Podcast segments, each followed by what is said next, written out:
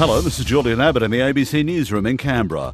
A homeless shelter says a number of people have ended up homeless after moving to Canberra for work.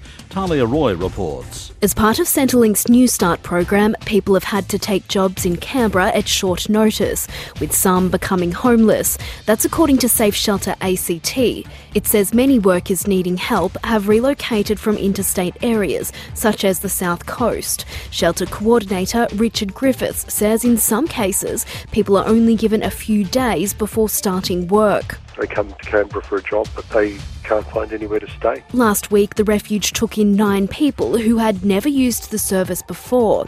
Some were workers new to Canberra. The ACT government has released its long awaited disability justice strategy, three years on from when it was first promised. Political reporter Tom Lowry. The strategy was put together on an understanding there are structural disadvantages in how people with a disability interact with the justice system. That includes as a victim of crime, as a witness, and as an alleged perpetrator.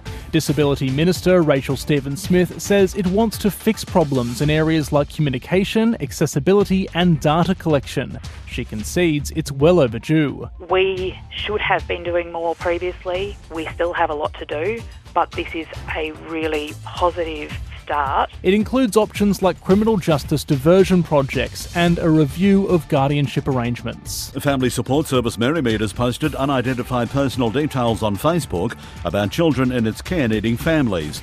The new approach using social media aims to reach as many prospective carers as possible.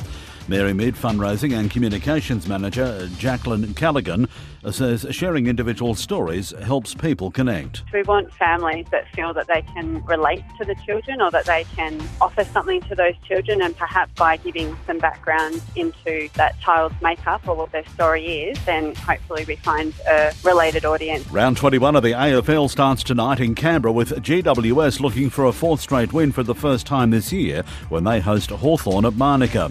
A GWS coach, Leon Cameron, says the Giants have enjoyed the increase in support in the capital over the last few seasons. The last probably three or four years, we've, we've played some good footy here. Um, you know, and uh, we like playing at Manuka, and, and no doubt the the support of the of the Orange supporter is no doubt grown really, really strong. Just on the weather front, a severe weather warning is current for damaging winds. The airport recorded a gust at 2.53 this morning of 72 kilometres an hour.